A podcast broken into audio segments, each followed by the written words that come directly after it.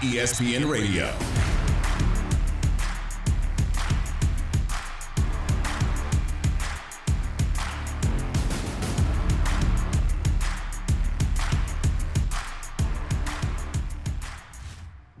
As of right now, I feel like I am going to play.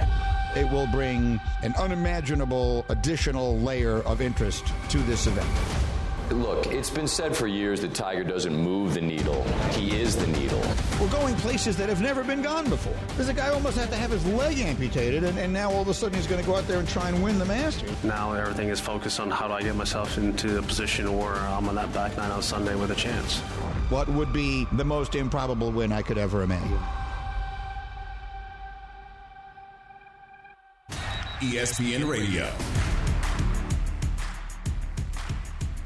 To ESPN Radio on the ESPN app, Sirius XM Channel 80, and streaming live over on ESPN Plus. Courtney Cronin, Harry Douglas taking you up to coverage of Reds Braves on ESPN Radio. You can also watch the game over on E ESPN2. We are presented by Progressive Insurance. If you want to join in the conversation at any point this afternoon, the number to get in on the Canty call in line, 888 say ESPN 888- 729 3776.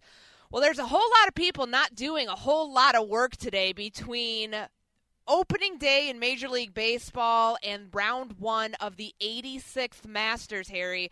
A lot of people calling out sick, maybe hold up at home. Good day to be on the couch and listening to ESPN radio as we break down the latest happenings in baseball and over at the Masters, and that's where we start this afternoon. It's time for Straight Talk, brought to you by Straight Talk Wireless. The 86 Masters got underway this morning. We started out with a 30 minute rain delay at Augusta National. Tiger Woods, the talk of the week, was in the group that teed off at 11:04 a.m. local time.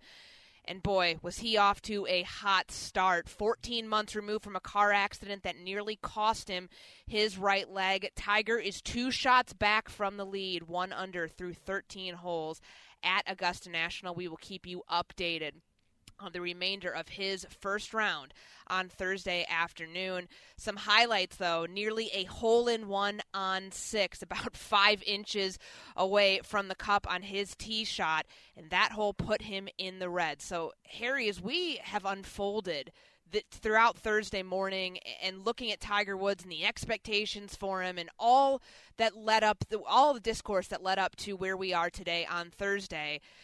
I think, you know, we can kind of put the he just is there, you know, be happy that he's there to begin with. I think we can kind of put that aside given the way we've seen him start out his first round on Thursday.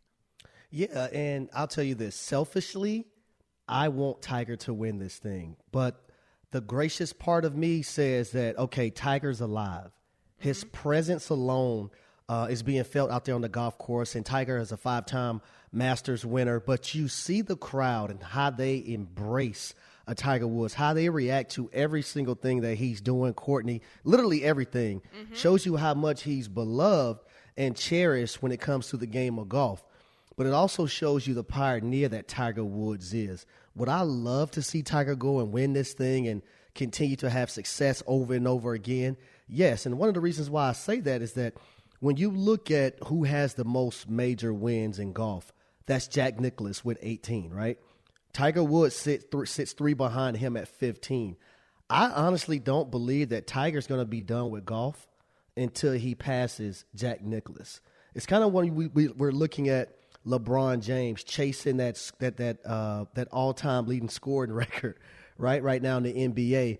And when I see Tiger, I think it can be done because when Tiger goes out there each time to play the game of golf, you can never count him out because he's been so great throughout his career. Even you look back at 2019, not many people thought Tiger was going to come in and win that. That's actually the last time that you had a ton of people out at the Masters and you've seen how the crowd embraced him during that moment. So when I look at Tiger right now, as I'm looking at him right now on the screen and y'all are listening to us, he said in this interview, somebody asked him, Do you think you can win it? And I was like, oh my God, that's so cliche. Why would they ask him something like that? Because Tiger always wants to win. That's why he's out there. Yeah.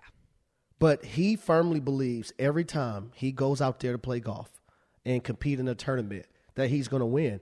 And that's kind of the mindset that you have you have to have. The mindset of a guy like a Michael Jordan, a Tiger Woods. Um, you could throw a Babe Ruth in there. Their mindset and they're wired differently from everyone else, and they expect to win and excel at everything that they do in life. Not just golf or their sport, but everything that they do in life.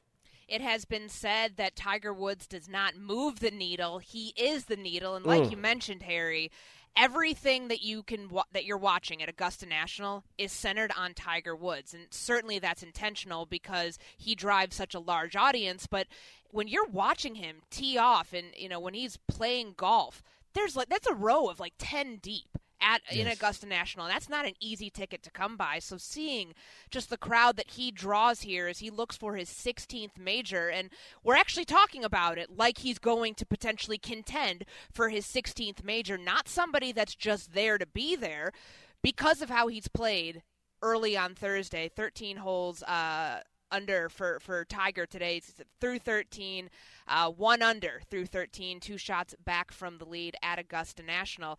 So the energy around Tiger Master, uh, around Tiger Woods at the Masters. You said it. I mean, there's a crowd there that is huge, and there are people who traveled down to Augusta, Georgia to watch Tiger Woods. What does that feel like? ESPN golf reporter Marty Smith is at Augusta National and was on Sports Center earlier this afternoon discussing Tiger and the environment. It's electric. Uh, I went to the first tee box probably 45 minutes before he was slated to tee off at 11:04 a.m. today. And there were already people buzzing with anticipation with the opportunity to see him in person tee off here at the Masters tournament, which seemed so improbable only about a month ago that he would play here. I mean, maybe even a week ago, improbable. And as he made his way from the clubhouse to, to the first tee, it was an ovation. That was Marty Smith, the ESPN golf reporter on the 12 p.m. Sports Center talking about the electricity in the air at Augusta National surrounding Tiger Woods. And this is what happens when you are someone who transcends your sport, Harry. And so few athletes can do that in a way that Tiger Woods does. And it felt, when what felt so improbable, the fact that it now feels more than there's just a glimmer of hope, that this is a realistic shot that Tiger Woods has to be in the mix, to make it into the weekend uh, and make the cut at the Masters. Certainly draws uh, a lot of eyeballs on the product. He's won he won 14 majors from 1997 to 2008. He won his last major at Augusta National in 2019. His triumphant return to the top of the golf world uh, three years ago now, and I know that we all watched that live unfold at Augusta National, and you know the the the redemption story around him at that point is far different than it is today, where this man is coming off of an injury that nearly cost him his right leg. He talked about that at length in coming back from the car accident in February 2021, where he nearly had to have his leg amputated by doctors. That's how serious this was. So I think it changes the conversation here, where before in 2019, we had a far different discourse around Tiger Woods and mm-hmm. all of the expectations and whether people were rooting for him or not because he had fallen from his place in the golf hierarchy and for about 10 12 years there hadn't won a major hadn't done much of anything that was truly relevant in the golf world and i think now years removed from that like in realizing what he went through physically to get to this point it's a universal story of triumph that a lot of people can get behind. I think you've got a lot of a lot more eyeballs on the product today for the first round than you might have had in other years. Yeah and, and here's the sad thing about our world which is crazy to me. For some reason we love when people are on a pedestal and then see them fall but at the same time love to see them get back on top and conquer everything that they may have lost, right? Um, and, and, I don't know why the world is like that, but it is. And a guy like Tiger this time around, who was in a car accident, like Marty Smith related to, and yourself as well, th- there was a lot of unknown. We didn't know if we are going to see Tiger, um, especially at the Masters, or ever see Tiger again because he almost lost his leg, could have lost his life. Anything could have transpired in that accident. But to be able to have him out here today, and bless so many people with his presence and not just his presence, but to play the game of golf at a very, very high level is very refreshing.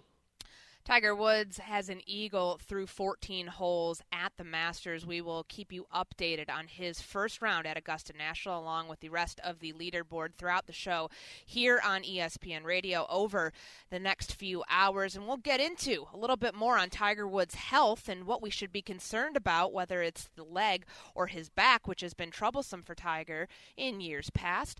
But first, Harry's going to tell you about Indeed. If April is showering your company with open positions, then check out Indeed. Their powerful hiring platform makes it simple to attract, interview, and hire candidates all in one place. Just sponsor a post and get matched instantly with quality candidates whose resumes on Indeed meet your job description. Then invite them to apply and get connected. No more jumping from site to software to cell phone. You can easily schedule and conduct virtual interviews all on Indeed dashboard. Get started at Indeed.com slash credit. As of right now, I feel like I am going to play. It's been said for years that Tiger doesn't move the needle. He is the needle. Now everything is focused on how do I get myself into a position where I'm on that back nine on Sunday with a chance. This is ESPN Radio on the ESPN app, Sirius XM Channel 80, and ESPN Plus. Courtney Cronin and Harry Douglas keeping you company on this Thursday afternoon. A wet morning down at Augusta has uh, paved way to some sunny skies in Georgia. A beautiful afternoon turnout at the 86 Masters. Tiger Woods, the focal point in round one. And, and Harry, I think the thing for most people going into the first round at the Masters was how is Tiger going to hold up knowing mm-hmm. that in PGA environments you're not riding in a golf cart like when I go golf I'll either pull a cart, I really it's not my preferred method, or I will ride in a golf cart. That doesn't happen when you play on tour in spite of the fact that Tiger Woods went through a horrific accident last year, 14 months removed from a legs uh, from a really serious leg injury, he is walking at the Masters. Now, there are circum there are circumstances where he would have been able to apply for an exemption with the PGA and appeal to ride in a golf cart. But I think that throughout the week and talking with experts around the golf world and hearing from voices close to Tiger Woods and those who have covered him before, Tiger wasn't going to go to Augusta National and play in the 86 Masters if he wasn't doing it all the way 100%, which includes walking 18 holes of golf every single day uh, starting on Thursday. So, as we think about the injury that he just went through and what the con- what the concern should be considering the conditions down at Augusta National, Curtis Strange, ESPN golf analyst, was on SportsCenter this morning, and he's more concerned about Tiger's previous back injuries than the surgically repaired leg. Take a listen. It's going to be a hard walk.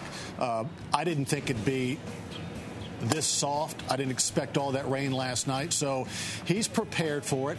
I think the leg is going to be fine. Certainly, it might be more sore and stiff tomorrow, but I'm a little bit more concerned with the back because when it gets soft and when you walk the beach for an hour and see what's sore, your calves and your butt and your lower back. Right. So uh, I think he's in good shape. Uh, he looks like he's in good shape. It's just going to have to take his time and be careful. That was Curtis Strange, ESPN golf analyst, uh, on Tiger's back versus his leg. Which should we be more concerned about? And that's the thing that we need to focus on here. That, of course, the leg is a serious, you know, part of the equation. But Tiger had five back surgeries, including a fusion surgery, not that long ago. And at the time of his accident last February, you know, we were it was coming right off of the Genesis Open where he was talking about undergoing back surgery about 5 6 weeks before that. And then he ends up getting in the car accident. And we think at that point that you know golf is the furthest thing from his mind as he tries to recover physically. So i think the physical accomplishment of what Ty- of what it means to have tiger woods in this tournament at the masters and just the toll that his body is taking right now, that needs to be talked about just as much as we're talking about Tiger potentially winning another tournament. Yeah, if you don't think the lower back is very important, just go over to Brooklyn Nets and ask Ben Simmons about that lower back situation. I'll bring up another situation that that, that I've seen uh, occur actually live. We played against the New England Patriots in a in a playoff game. Our offensive line coach, his back locked up. Mm-hmm. He couldn't even go to the locker room at halftime. He just had to sit on the bench the rest of the game. So the lower back is very, very important to a lot of people, especially athletes. Now, when you're walking up hills and walking down hills, uh, as you just heard, the calf muscles, the lower back, your butt starts to get a little bit sore, and all these things are going to transpire with Tiger. It's just about how much pain can he actually take. And I'll even take it a step further. His leg walking up and down those slopes. He's going to be sore. How much pain can he take with that? But I'm pretty sure he has a few uh, painkillers with him, as a lot of athletes take. I mean, we we rather not take them, but I'm pretty sure he does have those. And just watching him right now, he looks good. He has a little limp. You see a little gimp here and there from Tiger, but uh, he's out there in the mindset of Tiger, not wanting to get that exemption, not wanting to ride in a cart that that's the, the, that's the definition of a true competitor, right? I don't want no competitive a- advantage. I want to yeah. do this thing the right way, the way it's supposed to be done, and the way I'm accustomed to doing it. That's Tiger Woods and his mindset kicking in, and I love it. I, I I'd expect nothing less from him.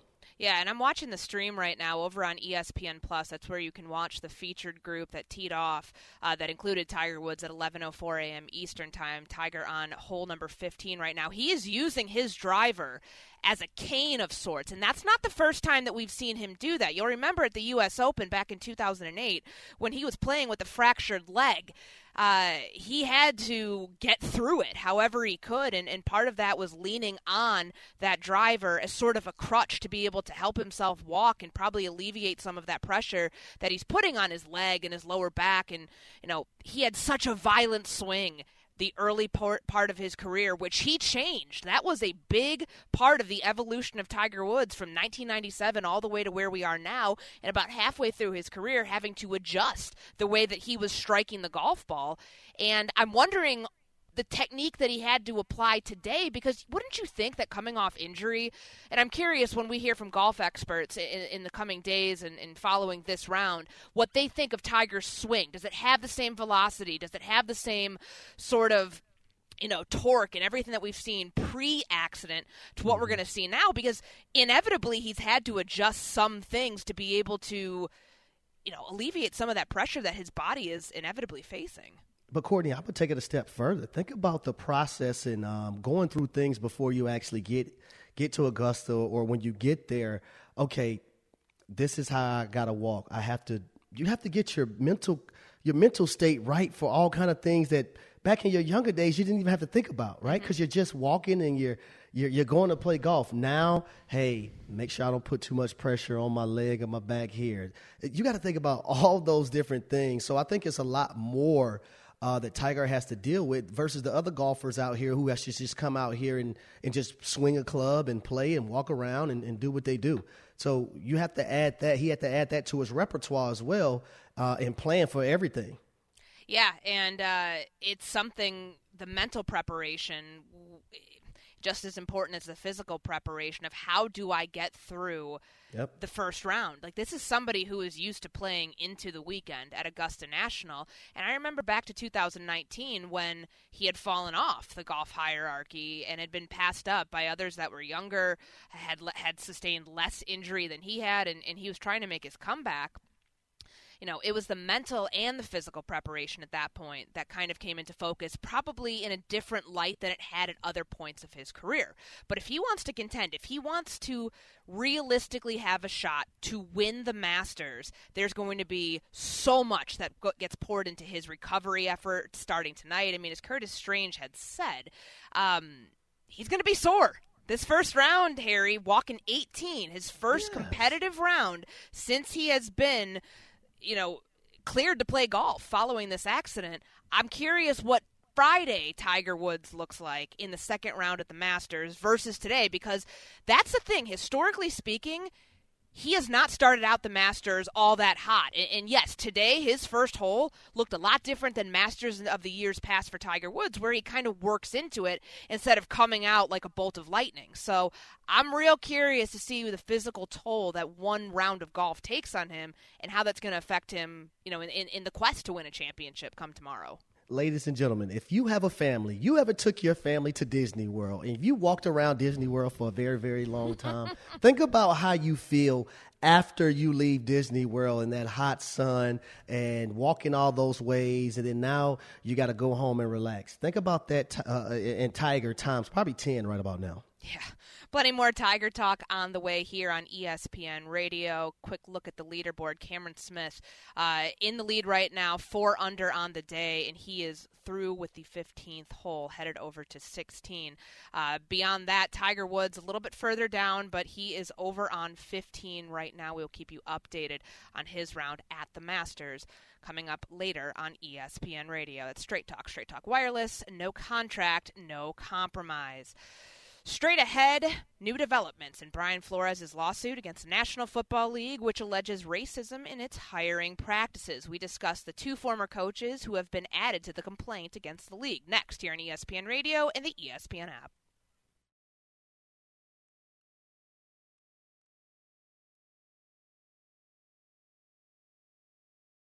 ESPN Radio. Tune in to baseball's opening day as the Braves host the Reds. Coverage begins tonight at 7:30 p.m. Eastern on ESPN Radio and on the ESPN app. Quick update down at Augusta. Cameron Smith, six under on the day through 16. Two more holes for him. Sungjae Im behind him in second, uh, four under, and then a big tie for third place between one, two, three, four golfers right now. Uh, and Tiger Woods, he is over on 16. We will keep you updated on his round as he finishes out the first round of the 86th Masters at Augusta National. You're listening to ESPN Radio on the ESPN app, Sirius XM Channel 80, and streaming live over on ESPN Plus. I'm Courtney Cronin. He's Harry Douglas, and we are presented by Progressive Insurance. Tuning or turning gears now over to the NFL. Steve Wilks, the former Arizona Cardinals coach from the 2018 season, and longtime NFL assistant Ray Horton joined Brian Flores' lawsuit against the NFL alleging racism in hiring practices. This is a lawsuit, Harry, that Flores filed at the end of January after being fired by the Miami Dolphins earlier this year and then going through the hiring process and the excuse me, the interview process for several NFL jobs, including one with the New York Giants, which uh, sparked things for Flores, in which he alleged that there were a lot of sham practices in the hiring process, and, and he is currently with the Pittsburgh Steelers in a senior defensive assistant role uh, under Mike Tomlin. But this lawsuit continues on, and it is now carrying, um, or it's gaining legs rather, because of the two NFL coaches who have attached their names to it. Lawyers say that Steve Wilks was discriminated against as a quote bridge coach who was quote not given any meaningful chance to succeed. Wilks was 3 and 13 in one season with the Cardinals before he was fired, then replaced by Cliff Kingsbury. Horton, who was a longtime NFL assistant since 1994, interviewed for the Tennessee Titans job in 2016, did not get it but the key cog in all of this, and the part that might be the most explosive, is that former Titans coach Mike Mularkey, who did get the job over Ray Horton in 2016, let ESPN know during this process about a podcast he was on. It's called the Steelers Realm Podcast, in which he talked about the Tennessee Titans hiring practices. This came back during the 2000, at some point during 2020.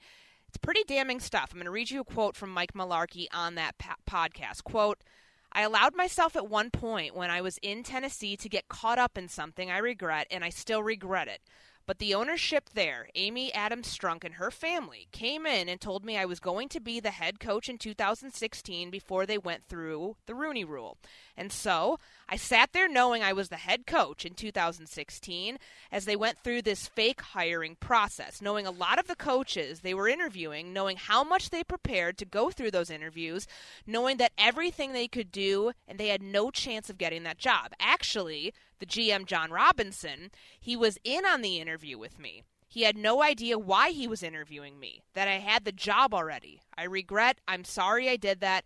It was not the way to go about it, end quote. That was Mike Mularkey, former Titans head coach, who was hired over uh, Ray Horton in 2016. So there's a lot to unpack here. And the fact is, this lawsuit is gaining legs, and the NFL is going to have to come out and address this at some point. But when when you hear those comments from Mike Mularkey, and you played in Tennessee, how does that strike you? Well, I'll say this: Mike Mularkey, excuse me, he drafted me to Atlanta uh, back in 2008. He was the offensive coordinator there. And then when I left Atlanta, I went to Tennessee actually because Mike Mularkey was there. Now we played under I, I was under Ken Whisenhunt. He was the head coach. Ken Whisenhunt lost his job during that 2015 season, and Mike Mularkey was named the interim coach. Uh, in 2016 and 17, the following two years, he was the head coach there. And Coach Mularkey has always been a guy, um, like Spike Lee said, that, that, tries to do the right thing, mm-hmm. right? And he was in a situation like that he said he was not proud of because he sat there and let something occur um, allegedly, I don't want to say anything happened. I just want to say allegedly first um, that he alleged transpired when it came to the, the, coaching search. And I'm still very close with a lot of people in the Tennessee Titans organization. Um, I'm really close with head coach, uh, former head coach Mike Mularkey. So this is crazy. I know Ray Horton very, very well. He was the mm-hmm. defensive coordinator uh, my first year when I was there in Tennessee as well. Uh, he, he went on to be the defensive coordinator for Hue Jackson uh, in Cleveland when Hue, Jackson was there in Cleveland as well. Uh, so it's just this, this just is a big old mess, right? Uh, something I don't think is going to go away go away anytime soon. And I do believe the NFL they're going to have to start acting on a lot of stuff now because, like you just said, Courtney, this stuff is this case is is, is getting more legs, right? And and the more uh, you have people coming out, and then you have the evidence of Mike Mularkey on a podcast saying it. Now I want to go to Steve Wilks re- really quick. Steve Wilks, I'll be honest to tell you, he didn't get a fair shot. And I did believe he was being the bridge coach and the, uh, being the bridge for a lot of things that Arizona wanted to do. How many people do you know that that is not uh, does not look like Steve Wilks is going to get one year and then the next year they're going to be fired?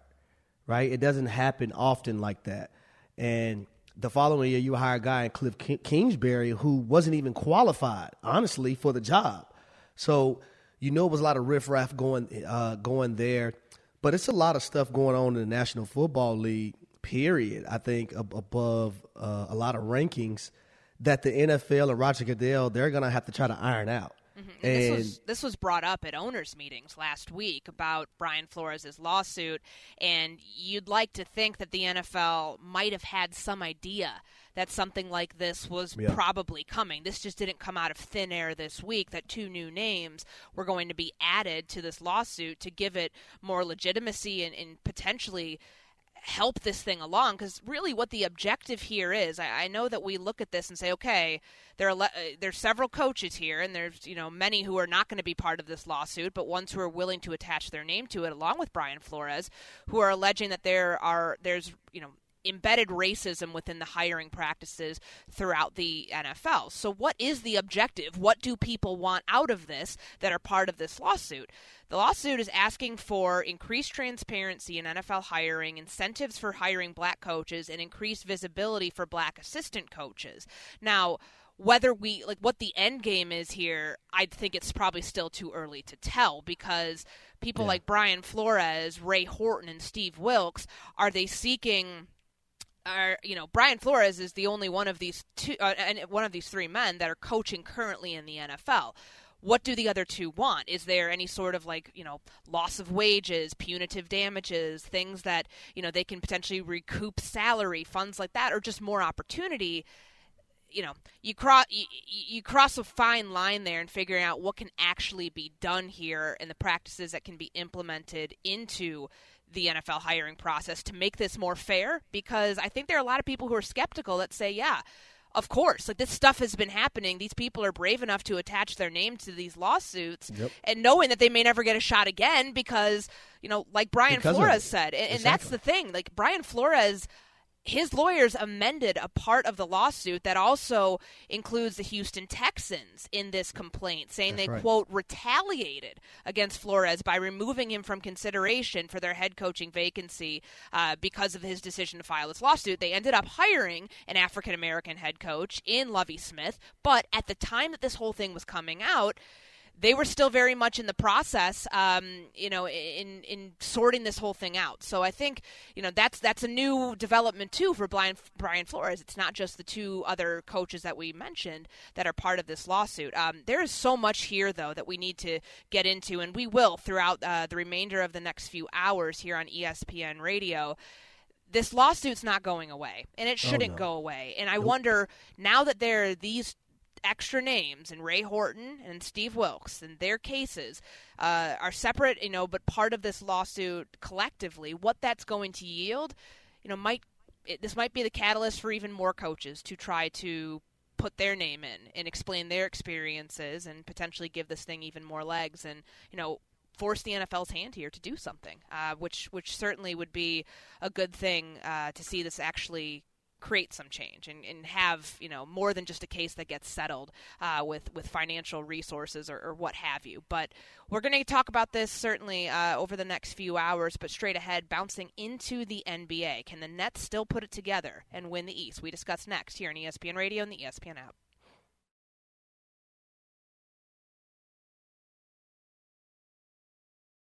ESPN Radio.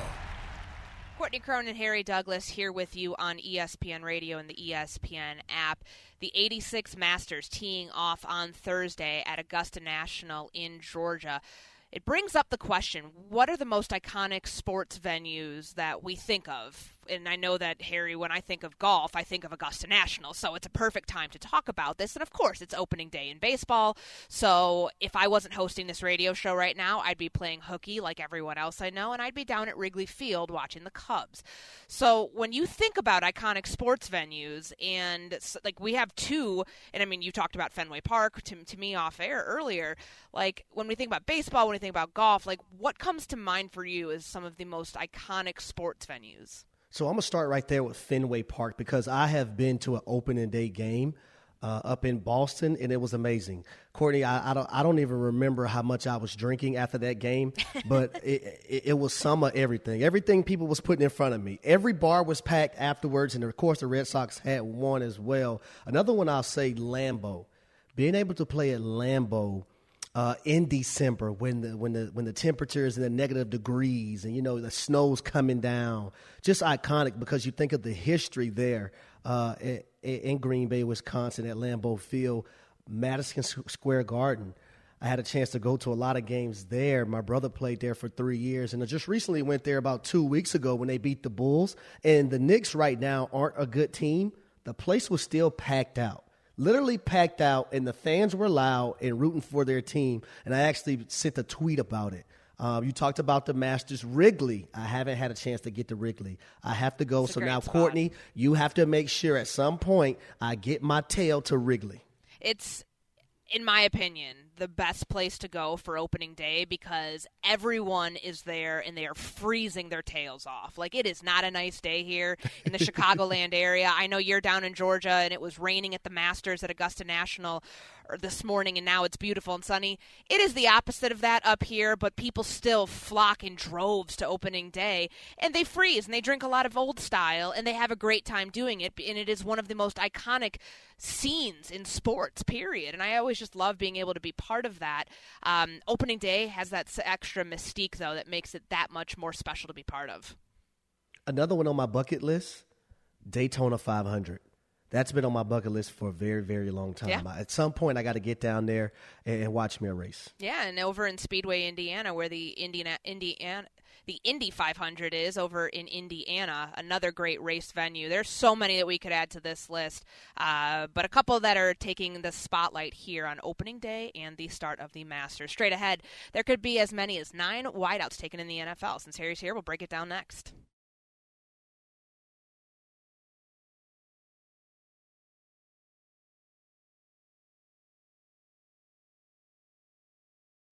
ESPN Radio. Don't count Kevin Durant out. Just don't do it because you're going to look foolish like I did in the second quarter of the Brooklyn Nets' uh, 21 point comeback against the New York Knicks last night when I'm thinking, man, what is going on with this Nets team, Harry? Uh, it's Kyrie Irving, it's Kevin Durant, and it didn't feel like it was anyone else. Well, I said it right there. They had a 21, 21 point comeback. They now control their fate for the number seven seed in the East. They've now won seven straight games over the New York Knicks in the process. This is ESPN Radio on the ESPN app, Sirius XM Channel 80, and streaming live on ESPN Plus. All right, so can the Nets still put this whole thing together, and can they win the East? I look at the I look at where they're at right now in controlling their fate and potentially flipping the way that that play-in tournament looks like, where they would be the seven seed with a win over Cleveland on Friday and playing Cleveland in the play-in tournament on April 12th, and they'd get to do it at home. Feels like right now the momentum that they've gained after a couple really tough losses last week, they might actually be in the driver's seat for once. Well, I'll, I'll, say this. Looking at that game last night, the first half was a disaster to me. They entirely gave up too many three pointers to the New York Knicks. And shout out to Alec Burks. He was actually hitting his shots. I love uh, what I'm seeing from RJ Barrett and his growth. But on the net side of things, the first half was terrible. The body language wasn't there, the mm-hmm. energy was not there as well. Kevin Durant only had seven shots in the first half. I was laughing about it at halftime. I was like, it's no way in hell Kevin Durant, the greatest scorer that we've ever seen should have seven attempts in the first half. At minimum, he should have 15 or 16, uh, more than half, uh, uh, another half more than what he had. But we actually did see uh, that team never waver, right? They came out, they never, they never panicked. Uh, Steve Kerr never panicked. I mean, excuse me, not Steve Kerr, Steve Nash. And I will tell you this: I I have not liked the job I've, I've seen from Steve Nash uh, this year as a coach. But that's a conversation for another day. But when you have a guy like KD, Kevin Durant on your basketball team, and Kyrie Irving, who can give you 40, 50 any given night, and you see Kevin Durant had a triple double last night, I want to talk about his assists and how he's being able, being able to facilitate because a lot of double teams are being thrown at him. But he's making the right basketball play and getting the basketball into the right people's hand. The two people I thought stepped up last night was Patty Mills and Seth Curry. This is going to be the thing can Patty Mills and Seth Curry hit their open jump shots? Because they're going to get them. Because Kevin Durant and Kyrie Irving, whoever has the ball coming down the court, both of those guys, whoever has it at the top, they're getting trapped. So they're making the correct pay, play. Now the supporting cast has to do their part. And last night they actually went eight for 14 between Patty Mills and Seth Curry, hitting three. So they did their part. But you just can't have those lapses. You can't go down 21 to a team like the New York Knicks because I'll tell you this: you go down 21 points against the Milwaukee Bucks, you're not going to come back and win that game because they are so strong and they have a three-headed monster. You do it against the Boston Celtics, I don't believe you're going to come back from that one. You do it against the Miami Heat, they're so good defensively, uh, it's going to be hard for you to come back, even though they have great offense and great offense beats great defense. A lot of the times, I still believe that they can't fall behind uh, and have big deficits against these powerhouse, I say the top four teams in the East because it's going to be tough. They have to get better defensively. That first half defensively was horrible as well. Yeah. But if they can, if they can lock in and play defense, not even great, but decent, they have an opportunity because they have those two uh, lethal guns in the holster. Brooklyn 42 and 38 right now. They are the eighth seed in the Eastern Conference playoff bracket. They are currently slated to face Cleveland in the play-in tournament. Cleveland is the seven seed, but these two teams play tomorrow night, and Brooklyn at the moment controls its fate in order to get the seven seed. Why is that significant? That's a home game at the play in the play-in tournament. Why is that also significant? Kyrie Irving can play in Brooklyn in that tournament, in the play in tournament, which, you know, is something three, four weeks ago he wouldn't have been able to do. But since the vaccine mandate in New York City has been reversed, that now gives the Brooklyn Nets a huge advantage in being able to have not only Kevin Durant, but a supporting cast that is also bolstered by Kyrie Irving, which, as we saw last night, those two need each other badly, but they also need their other players, that you know, other players to support them as well. You mentioned Seth. Curry, uh, Patty Mills as well, Nic Claxton, and Kessler Edwards off the bench. 14 and 13 combined, that's not bad. Like they need to be able to have a couple more insulary pieces to help Kevin Durant when he's on a tear and drop 63 points in 42 minutes and help Kyrie Irving in that same sense. So they're not, you know, this is a 110 110 98 final and yeah, Irving and and Kevin Durant did most of the work last night, 63 and 46 apiece. But um you know, I, I I just think that you look at this whole situation here with the Brooklyn Nets and think, okay, maybe they are contenders for the East. Who knows? Straight ahead, getting into some wide receiver talk because Harry's on the show. That's next. ESPN Radio and the ESPN app.